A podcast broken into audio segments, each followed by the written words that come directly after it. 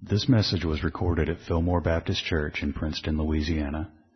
Our goal is to faithfully preach the Word of God for the salvation of sinners, the strengthening of believers, and the glory of God. Please visit our website at www.fillmorebaptist.org and listen for more information at the conclusion of this message. I'm going to ask you to turn to uh, Matthew chapter 9. And one thing I should have mentioned earlier is uh, that we're continuing our study in Galatians tonight. Um, so please uh, be here for that. Brother Austin Tucker scheduled to be back with us tonight at 6 o'clock. And then also the last session will be next Sunday night at 6 o'clock. And Friday, yeah, I should have mentioned that as well. We're, we're doing a study on uh, Friday night, the Gospel of John. So if you can be here for that, I encourage you to be here. Um, you know, uh, we like to, like a lot of people, we like to go out when we can, go out and eat. And one of the things that's popular today, of course, are the buffets, right? And it's it's advisable not to uh, spend too much time there or to go back too many times, even though that's part of the deal, right? All you can eat, and uh, they tell you just grab another plate, refill it, help yourself. But for obvious reasons, I mean, you know why that's not advisable to overdo it. Uh, yet, when it comes to the Word of God, um, you can keep coming back, keep coming back, keep coming back, keep coming back, and it's only going to have a good effect. The more, the more you get, the better. And so, um, get as much as you can. So we're we're trying to uh, to make some different things available, and and uh, so that Friday night's part of that. If you can be here, join us for a study in John. A, a, a, all of the Bible, uh, of course, inspired Word of God. All of the Bible is good and beneficial to study, but I but I usually do recommend John for for uh, either new believers or somebody that's investigating Christianity. So if you know anybody that you know you would like to invite to church, and maybe they you haven't been able to get them to come on Sunday for whatever reason, this this is a more laid back atmosphere, and um, John is just a great study to begin with, uh, to to get to know about the Lord. So invite them to come. Also, Joshua's doing his class. That's going to resume tonight uh, on Nahum. So uh, I want to encourage you if you can be there for that. Um, that class was um, really uh, begun for the benefit of the youth. So um, younger folks, please come if you can. And, and but you know we're not going to close the door to anybody. So anybody that wants to come and hear this and take participate in the study of Nahum, be here at five o'clock. Doing that Sundays at five o'clock. So there's opportunities to get uh, in, into the Word and and worship one we have now, right? Matthew chapter 9. And let's go to the Lord in prayer. Lord, we do thank you for your word and for this opportunity. Please uh, give us wisdom to be good stewards with it this morning, as with all opportunities that you provide. Lord, may, may we not take this meeting for granted. There are probably millions of Christians around the world in different places who have to meet in secret, who have to do their best to avoid uh, those that oppose them, uh, and who will do them physical harm. And Lord, we are privileged here to have freedom, freedom to worship. Lord, give us wisdom with this, as in, as in with all things, to redeem the time, to use it wisely, to spend whatever time you bless us with here in this life, to spend it for your glory and honor. And please enable us to do that now as we look at this passage. We ask it in Jesus' name. Amen. All right, we are picking up uh, our study of Matthew and chapter uh, chapter nine this morning, and remember, uh, this is immediately following uh, Jesus casting out the legion from the uh, from the uh, lunatics, the demoniacs, um, in chapter 8, the end of chapter 8, the, the, following those events that we just read about. And I want to mention again the continuing theme here. Matthew's emphasis here is on the authority of Jesus. So important. Um, it is it is a another one of those concepts that we have trouble with in our culture, and it's becoming more so every day. I was reading an article just the other day about a uh, uh, uh, a known sports figure who was, uh, you know, uh, nobody that I knew. I'm not a I'm not a big sports fan, so I'm not up on all of that. But but apparently a famous uh, sports figure, and he got pulled over and just got irate with the police officer for pulling him over and impounding his car, and uh, later apologized. Uh, I understand, but uh, but that that shows, doesn't it, a uh, a lack of respect for authority. Now, that's, that's out in the world, and as far as I know, this man doesn't profess any Christianity or anything like that. He may, I don't know. I'm not, I don't know, know anything about him other than that he got pulled over. but, uh, I just know that that mindset is pretty prevalent in our culture. And we as Christians have to be especially careful that we don't adopt that to any degree. Disrespect for authority. Authority is, is an important theme in the Bible. We are under authority. All, all human beings are, although all human beings don't, don't like to uh, acknowledge that. We are under authority. In fact, many different levels. First and foremost, God's authority. And that's what Matthew is focusing in on here. He's, he's tying uh, this man Jesus and this ministry, ministry of Jesus, tying tying it all into uh, God's authority, and not and not just delegated like the prophets, because we could say of John the Baptist, he had authority too, right? He was sent as a man of God to proclaim a message to God's people, to proclaim the coming of the Lord, so he had authority. But what Matthew is showing us here is that Jesus has inherent authority.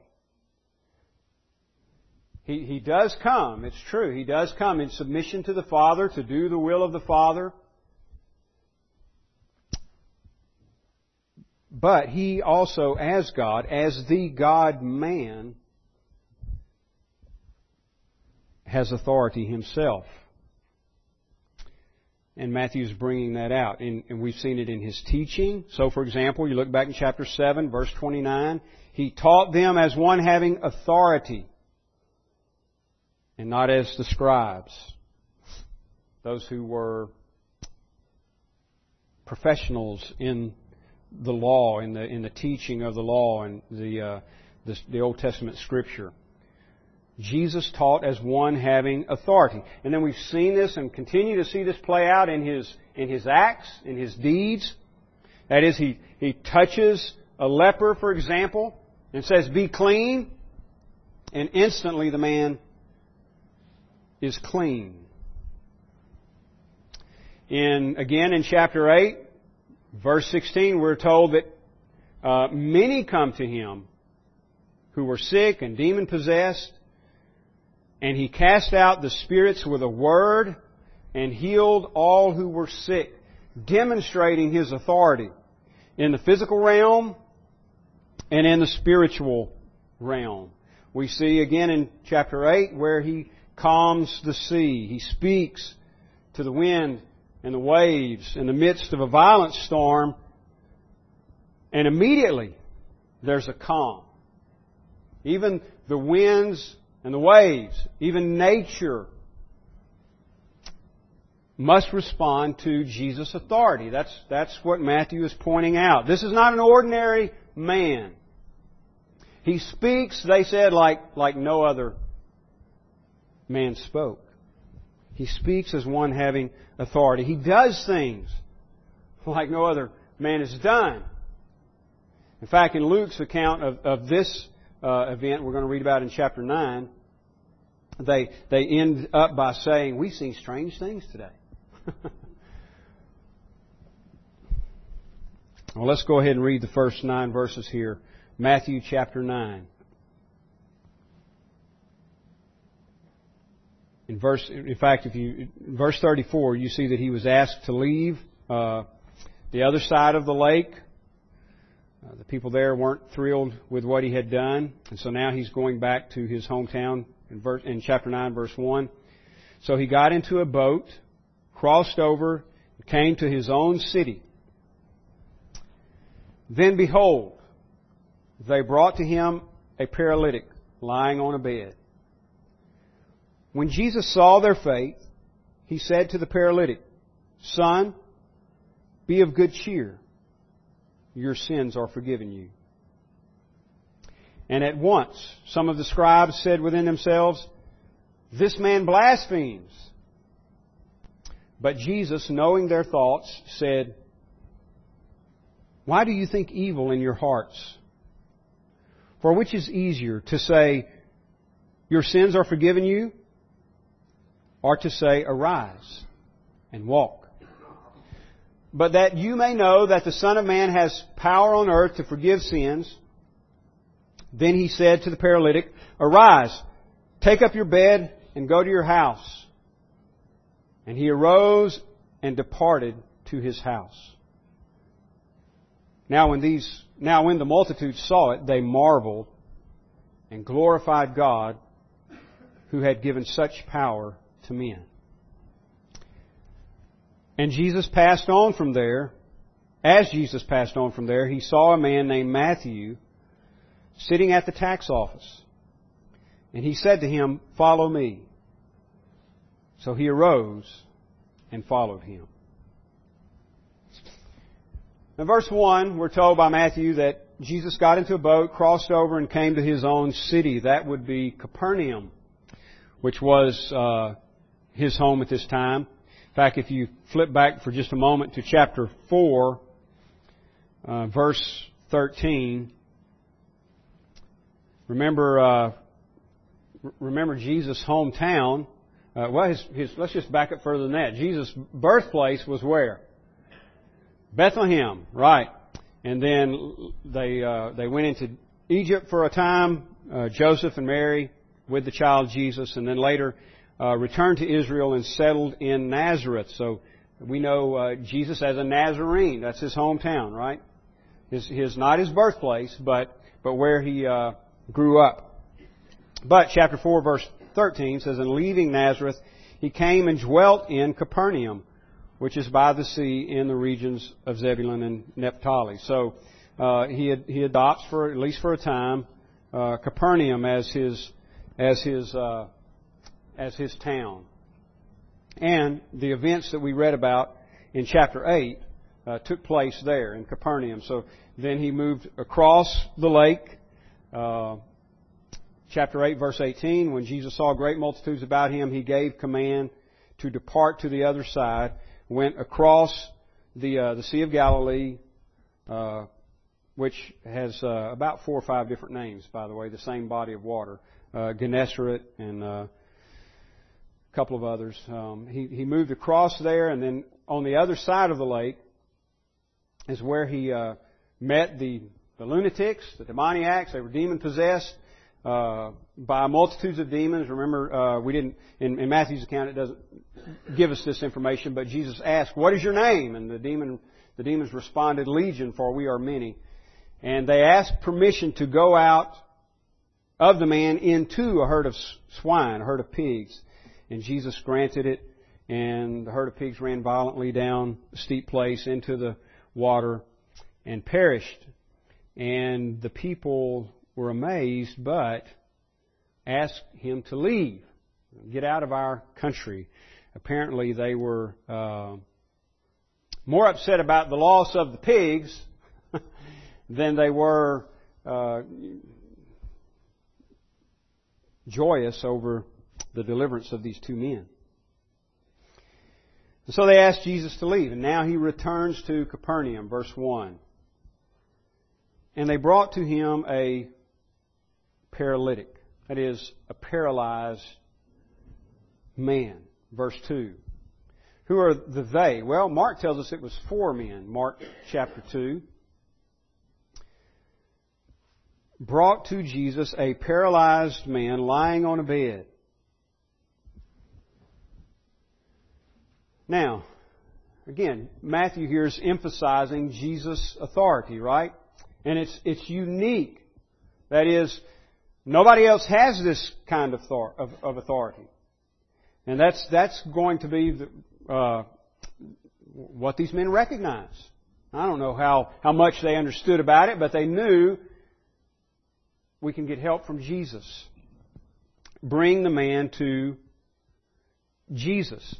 Now look at a, a couple of verses here, um, because there, there's different wording and different translations. I just want to point out uh, that Matthew is talking about authority here. If you look down at uh, verse six, which we'll come to in a moment, but for now, just want to point out this one word. But that you may know that the Son of Man has power, is the way my version reads, but it's, it's the word authority in the Greek. But that you may know that the Son of Man has authority on earth to forgive sins. And then again, in verse 8. Now when the multitude saw it, they marveled and glorified God who had given such power to men. Again, it's the word uh, exousia. Exousia in the Greek, it's authority. Authority. They marveled that God had given such authority to men, to a man, Jesus Christ. Alright, so, uh, they had already begun to recognize this somewhat because Jesus is, is, is going around and he's performing many miracles. And so I don't know how, how good their Christology was. Probably wasn't very good. In other words, what they understood about Christ and who He was. Many by this time are beginning to believe He's the Messiah. Probably safe to say that uh, none of them, or at least very few of them, understood anything about His deity. This is kind of a developing concept, or, you know, the, the way that it's revealed, in other words. God is bringing people to this understanding, but I don't think it's immediate. So Jesus is showing that He's divine. He's showing that He has authority. But certainly not everybody is fully understanding that. They just know that He's helping people. They just know that it's important to get to Him because He can do something about whatever your problem is.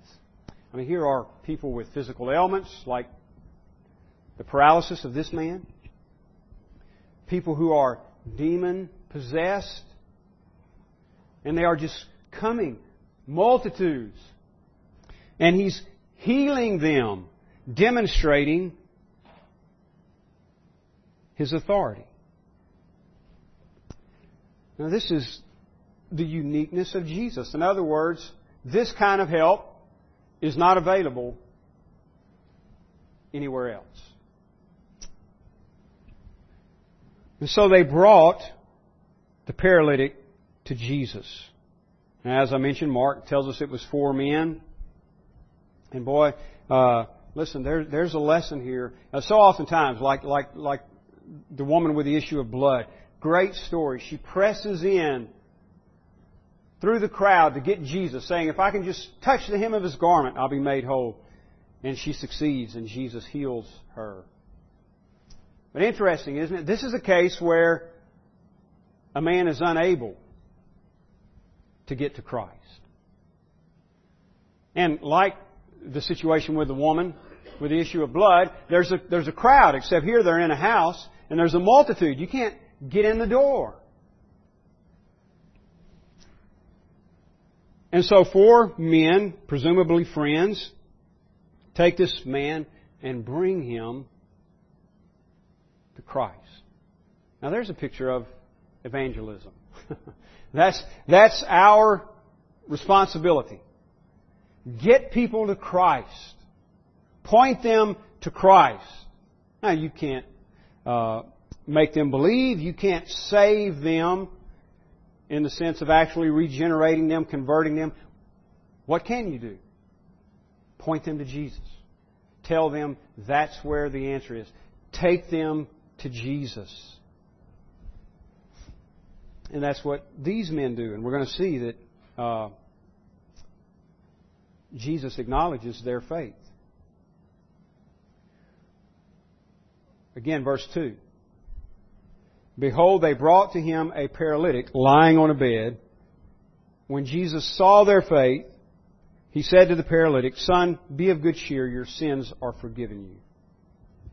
Now, the, the, right about the middle of verse 2 there, this has always uh, been very interesting to me.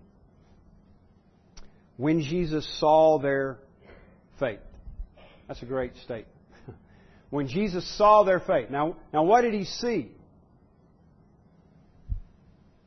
Why, why doesn't it say, because it could, J- Jesus knows all things, right? A little bit further down, we're told that he knew the thoughts of the scribes who were muttering and condemning him. So it could say, Jesus perceived that they had faith. Or it could say, Jesus knew that they had faith. But it's interesting, isn't it? It says, when he saw their faith. Well, what did he see? What was the evidence of their faith that was obvious to Jesus? It was their coming to him. Their coming to him. And it was, we've talked about persistent faith. It was a persistent faith. Matthew doesn't give us a lot of detail here, but Mark and Luke do. They tell us that the, the house was so packed. And the men couldn't get in, especially four men carrying a guy on a bed. They couldn't get in the house. So what they did was go up on the rooftop and tore through the tiles and lowered the man down through the roof right in front of Jesus. And here Jesus is speaking in a house which I would assume it was probably not uh, near as big as this room, packed full of people. And in the middle of his his teaching, a man is a man is lowered down on a on a bed on a cot. Probably would look like a, a you know one of those canvas stretchers to us, something something along those lines. A man is lowered down right in front of him. And Jesus saw that and that's what Matthew is referring to as their faith. They, they were determined. Now, I'm assuming the, the, the, the, sick man was, was just as determined as well. He just could not get himself there. But the story doesn't tell us that. What it does show us is the determination of the four men. They were determined to get this man to Jesus for help. Because there was nowhere else to go for that kind of help. There was nowhere else to go to be miraculously healed of paralysis. But they knew Jesus had the power, had the authority to do it. In fact, I think it's in Luke's account where it says, the power of the Lord was present to heal them. it's amazing, isn't it? And you know why? Because Jesus was present. And that is the more common word uh, for power, dunamis, where we get our, our word dynamite. Rather than in these verses, it's the word authority. But Jesus possesses both power and authority. And nobody else does. There, there's nowhere else you can go for salvation.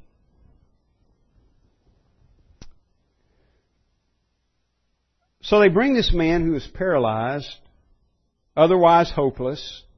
They bring this man to Jesus, and they lower him down through the roof right in front of Jesus. And what does Jesus say?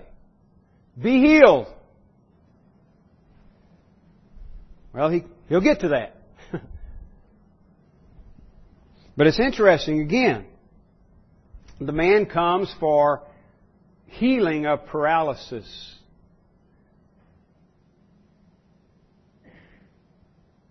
And Jesus deals with the greatest need first. Now, I think this is I think this is an amazing thing here. I, I, I think this is another case of Jesus addressing that man's most urgent, heartfelt need. Now, everybody needs to be saved. Everybody needs their sins forgiven. But what I'm, what I'm saying is, what I'm suggesting is, and I think there's evidence here that this was a conscious problem for this man. We've stated before that sickness, disease, in this case paralysis,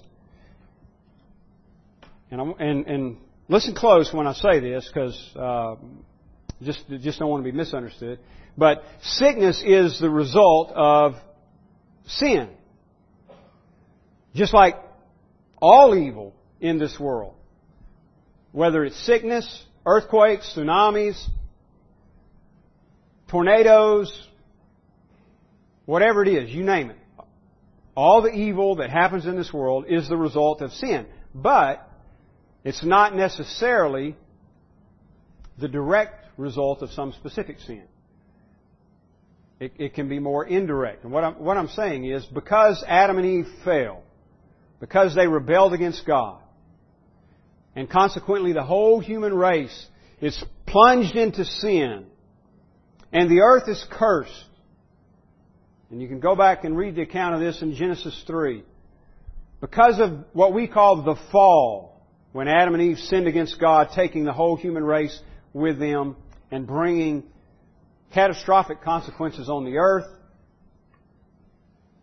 Because of that, there is evil in the world. In that sense, all sickness is the result of sin indirectly, but it's still a result of it. It's, it's here because Adam and Eve sinned and because I'm a sinner. I get, I get colds and have bad sinus problems because Adam and Eve sinned and because I'm a sinner. Not necessarily directly because of some specific sin, but just because sin exists, because it's in the world. But in some cases, it's the direct result of sin. Now let me give you one where I think that is strongly implied. It's not explicitly stated, uh, but again, I think strongly implied. in John, John chapter 5, here Jesus uh, heals the man at the pool of Bethsaida. And then afterwards, if you look at, if you're there, look at verse 14. Afterward, Jesus found him in the temple. This is, uh, uh, again, a man who could not get up and help himself down to the pool, and Jesus heals him. In verse 14, he finds him in the temple and says, See, you have been made well. Sin no more, lest a worse thing come upon you. That's interesting that Jesus says that. It's a grave warning. Sin no more, lest a worse thing come upon you. Jesus seems to imply that that man's malady was the direct result of some specific sin, even though he doesn't tell us what it was. In other cases, like in John 9, the sickness, in this case, uh, blindness, we're told is certainly not the result of some particular sin. Here's a man born blind in John 9. And the disciples asked Jesus, Rabbi, who sinned, this man or his parents? See, this, this was the common mindset. People thought somebody in that condition obviously did something to deserve it. Now, this, this is the same way uh, Job's, quote, helpers uh, thought. His, quote, friends. Uh, when, when Job was afflicted, his friends came to him and, uh, you know, being good friends, comforters, they, they said, look, Job, repent. Repent. You're being punished. And Job is saying, I haven't done anything wrong. Not, not that he was sinless, but he, but he, he hadn't done anything to bring all that affliction on. And which was true. The Lord testified to that later. And that's the case with this man. They asked, Lord, who sinned? This, so that this man was born blind. Did he sin? Or is this a result of his parents sinning? And Jesus responds in John 9 3, Neither this man nor his parents sinned, but that the works of God should be revealed in him. Now again, Jesus is not saying that the man or his parents were sinless. He's just saying this particular ailment, his blindness, was not the direct result of sin. Now, regardless of whether it is or it isn't, and in the case in John 5 by the pool of Bethsaida, it, it looks like that man's condition was a result of sin. In John 9, that man's condition was not the direct result of sin. In both cases, Jesus delivered them. That's good news. That's good news. Because there are things that happen to us just because we're here. Just because we're in this world. I don't, I don't presume that 10, 15, 20,000 Japanese people, however many it is, i am not even sure now. But I don't presume that they were all guilty of some particular thing that brought about that earthquake and tsunami. It's just we're in a broken world. That's where we're at. If a tornado hits your house, and I hope it doesn't, but if it does, that doesn't necessarily mean that you're guilty of some particular sin that brought that on. It just means that that tornado and that tsunami and that earthquake is the result of sin, period. Because there's sin in the world. But again, notice in both cases, John 5 and John 9, Jesus extends mercy. And He heals for the glory of God. Now, that's kind of a long way around to get to the point here, but it, it would seem to me that that's implied here, that this may be the result of a particular sin, but regardless whether it is or isn't, Jesus delivers him. But I say that it may be because that's the first place Jesus goes. In other words, the first thing that he does is not to relieve the man's physical condition, but to set his anxieties at ease. The first thing he does is, as Jesus always does, is, is shoot for the heart. I mean, when the rich young ruler comes to him and says, You know, what do I need to be perfect? Jesus says, Go sell all that you have. Give the proceeds to the poor. Come and follow me. Now, why does Jesus tell him that? Is, is that how people are saved? By selling everything that you have, giving it to the poor? Justification by liquidation? No. We're saved by grace through faith, right. So why does Jesus tell this man to sell everything he has and give it to the poor?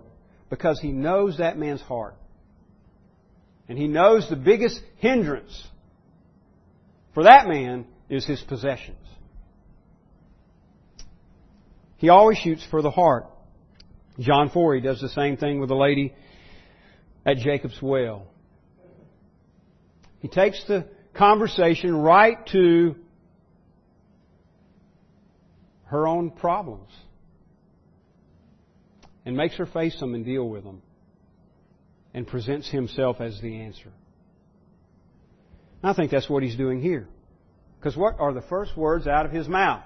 They, they bring a man who is obviously he's paralyzed and he's in need of physical healing. Make him able to walk. And what are the first words out of his mouth? Be, be healed, get up and walk? No. Son. Well, how precious is that? He didn't even, he didn't even say, man, look, man, you, get up. He could have. Son. Son, Sometimes he says to women, daughter, son, be of good cheer. Be of good cheer. Why would, why would, why would Jesus say that to this man? Well, a little bit of speculation, again, because perhaps his condition is the result of some particular sin and he knows it. Or perhaps it's not, but he thinks it is. Or perhaps he's just in despair, period, because of his condition.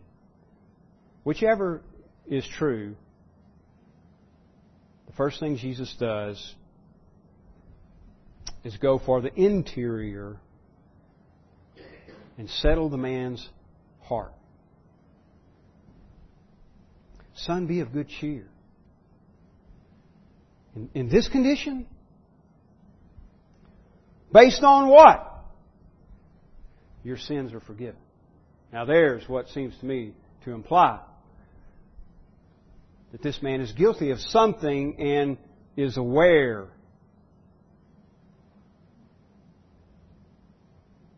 He's thinking,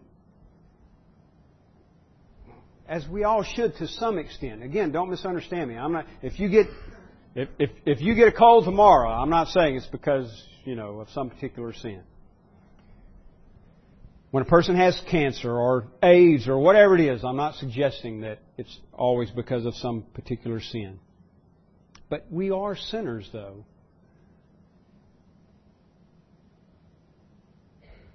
And we do bring problems on ourselves.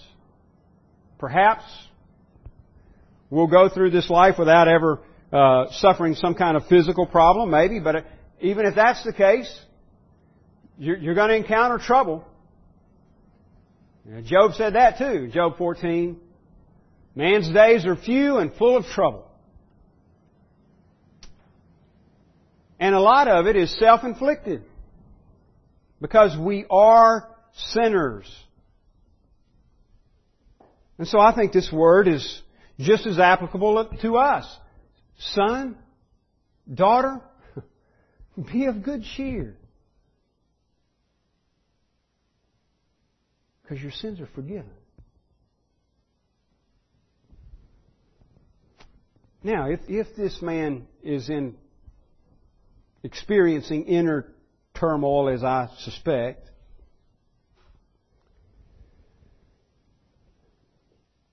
then how comforting is that from the Lord? Son, be of good cheer, your sins are forgiven. Your sins are forgiven.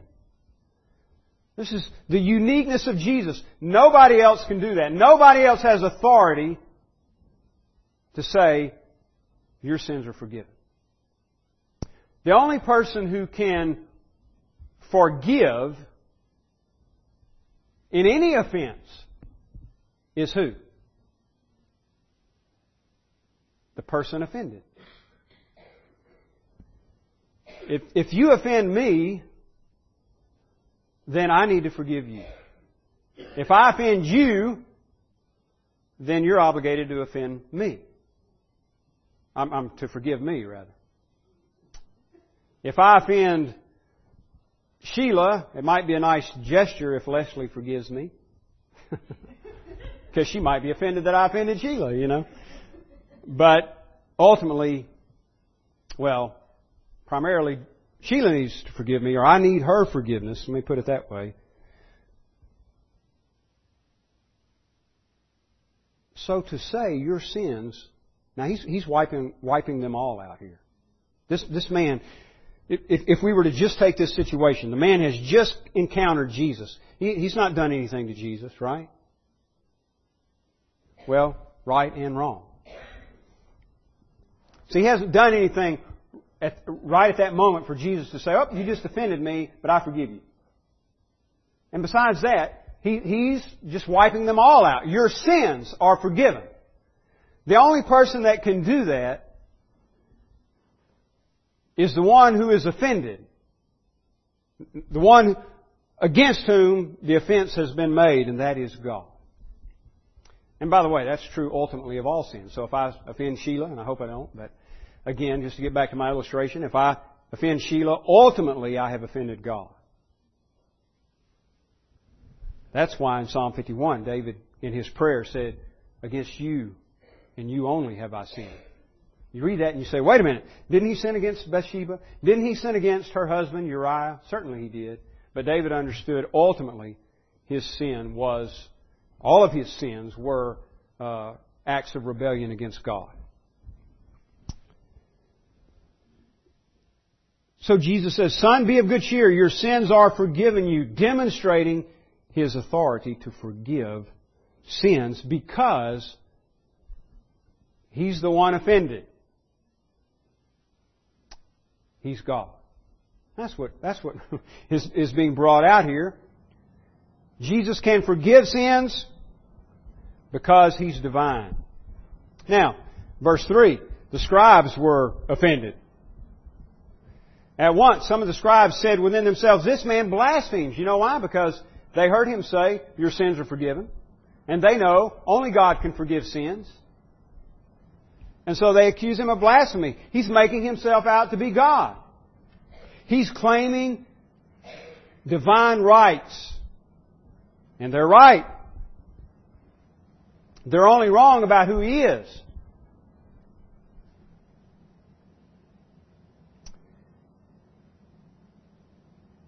And Jesus, verse 4, knowing their thoughts, said, and by the way, more evidence of his deity, okay?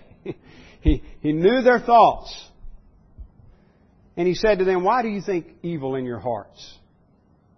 For which is easier, to say your sins are forgiven you or to say arise and walk? Now think about that question for a moment. In fact, with, with, this is an act of mercy with, with no obligation to do so, Jesus is about to prove, as it were, that he really does have divine authority. So he asks the scribes, which is easier? To say your sins are forgiven you or to say arise and walk? Because in spite of all the miracles that he's done, Surely what they are thinking is, you know, here, here's a paralyzed man. This man's in bad shape. And, and he's too bad off for Jesus to fix. And so, Jesus takes the easy route. And says, son, your sins are forgiven. Because after all, can anybody prove that that's true or not true? It's, it's easier, this is the implication here, is that it's easier to say your sins are forgiven. I mean, that's, that's a non-tangible. That's something you can't see happen. So it's easier to say that than it is to say, rise and take up your bed and walk, where the outcome would be obvious one way or the other. It's kind of like if, if I said, uh, if, if, if a, a, a supposed faith healer said to someone, uh, be healed of your headache. Well, as far as the crowd's concerned, who's going to know if that happened or not? Nobody can tell. On the other hand, if like this, somebody that they the crowd knew and they knew had been crippled was instantaneously made to walk, it's un, it's undeniable. So the implication is it's easier to say your sins are forgiven you. However, there's another way of looking at this. On the other hand, it's easier to say, rise and walk. That is, the Jews know well there have been prophets down through the centuries who God had gifted to perform healings. Read the story, read the scriptures, the stories of Elijah and Elisha, for example. And God's just doing miracle after miracle after miracle. Uh, the dead were raised. But they couldn't forgive sins. In that sense, it's easier to say, rise and walk. In other words, it takes less authority. They, they could, with a delegated authority, say, Get up and walk. or get up and live. But they didn't have the inherent authority to say your sins are forgiven you. That would put them on a higher plane. It would require a higher status, a divine status.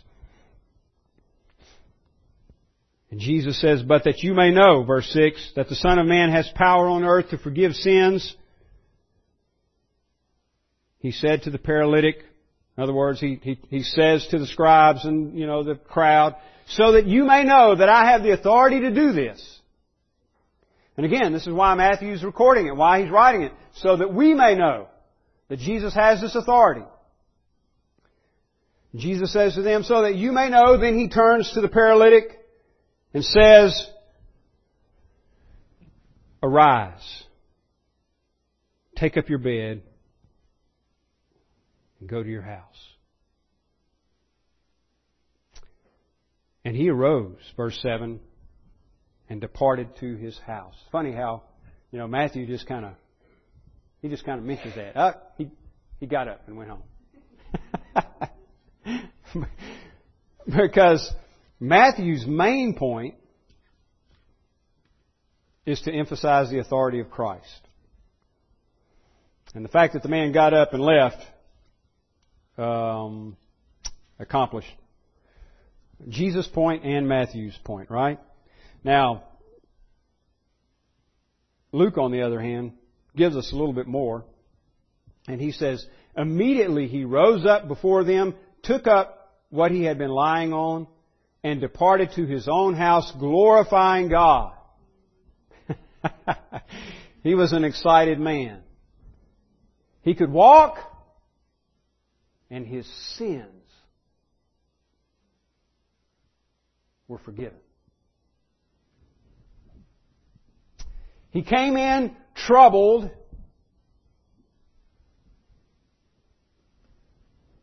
And he left rejoicing. He came in lame and he left whole. And glorifying God in the process. Jesus has the authority to do that. The power to forgive, power to heal. Really, um, one of the same. One more final point, we'll close. Matthew always, or, or also rather, gives us a testimony of his own response to the authority of Christ. And again, interesting. He just kind of throws it in here, a brief mention, and this is characteristic of all the all the New Testament authors, the Gospel authors, if they do mention themselves, uh, like John, the Apostle John, for example, never mentions himself by name. He just calls himself the disciple that Jesus loved. And Matthew here just, just quickly throws in brief testimony and moves on. Verse 9. As Jesus passed on from there, he saw a man named Matthew sitting at the tax office. And he said to him, Follow me. So he arose and followed him. And there's a summons, like we talked about this morning in Sunday school. He said, Follow me. And Matthew arose and followed him. Now, why does he throw that in here? Uh, again, his, his emphasis here is on the uniqueness of Christ, the authority of Christ, the deity of Christ. This is the Christ, the Messiah. God in the flesh. And He's giving us demonstration after demonstration in His teaching and in His deeds. And it's all with, with, with a, a purpose. Matthew has, has a goal here, and that is to convince us, all of his readers, to submit to the authority of Jesus, to follow Jesus. And so he gives his own brief testimony. Jesus said to Matthew, Follow me. Well, how simple is that? Follow me.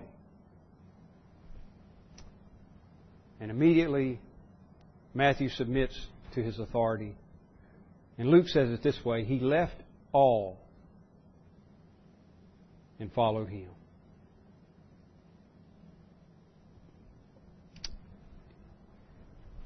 That's the same thing He's requiring of us to follow Him. He's, he's the only means of salvation. He's the only salvation. It is Christ and Christ alone. You have trouble, you have affliction, you have sickness, come to Jesus. You know somebody who needs salvation, point them to Jesus. There is no other name given under heaven among men whereby we must be saved. It is through Christ and Christ alone. God in Christ reconciling the world to himself. Would you stand and we'll pray?